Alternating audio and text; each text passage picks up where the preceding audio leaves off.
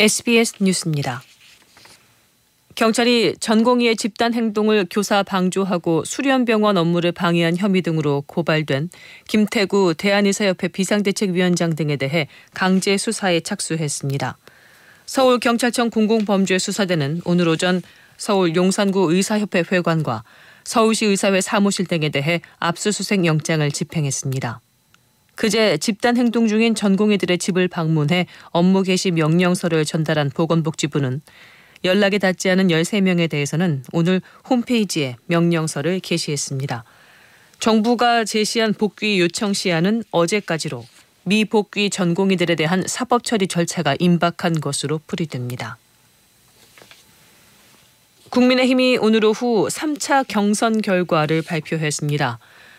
마포갑에서는 조정훈 의원이 신지효 전 의원을 누르고 경선을 통과했습니다. 이인성 의원도 대구 수성을에서 김대식 후보를 누르고 경선을 통과했습니다.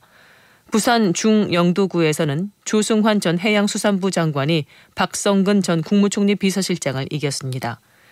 구리에서는 나태근 전 당협위원장이 전지현 전 대통령실 행정관을 누르고 경선을 통과했습니다. 김포갑에서도 박진호 전 당협위원장이 김보현 전 대통령실 선임 행정관을 누르고 경선 문턱을 넘었습니다. 민주당이 오늘 9차 후보자 심사 결과를 발표했습니다. 친명계 핵심인 정성호, 김병기, 김윤덕 의원이 현 지역구에 단수 공천을 받았고 당 전략기획위원장인 한병도 의원과 비명계 사선 이인영 의원도 현 지역구에 단수 공천을 받았습니다. 비명계 좌장격인 전해철 의원은 친명계 원외 인사인 양문석 전 방송통신위원과 경선을 치릅니다. 박지원 전 국가정보원장은 전남 해남 완도 진도에서 현역 윤재갑 의원과 맞대결을 벌이고 정동영 전 통일부 장관은 전주 병에서 김성주 의원과 2인 경선을 치릅니다. 대통령실이 윤석열 대통령과 기시다 후미오 일본 총리가 이달 안에 정상회담을 할 계획이 없다고 밝혔습니다.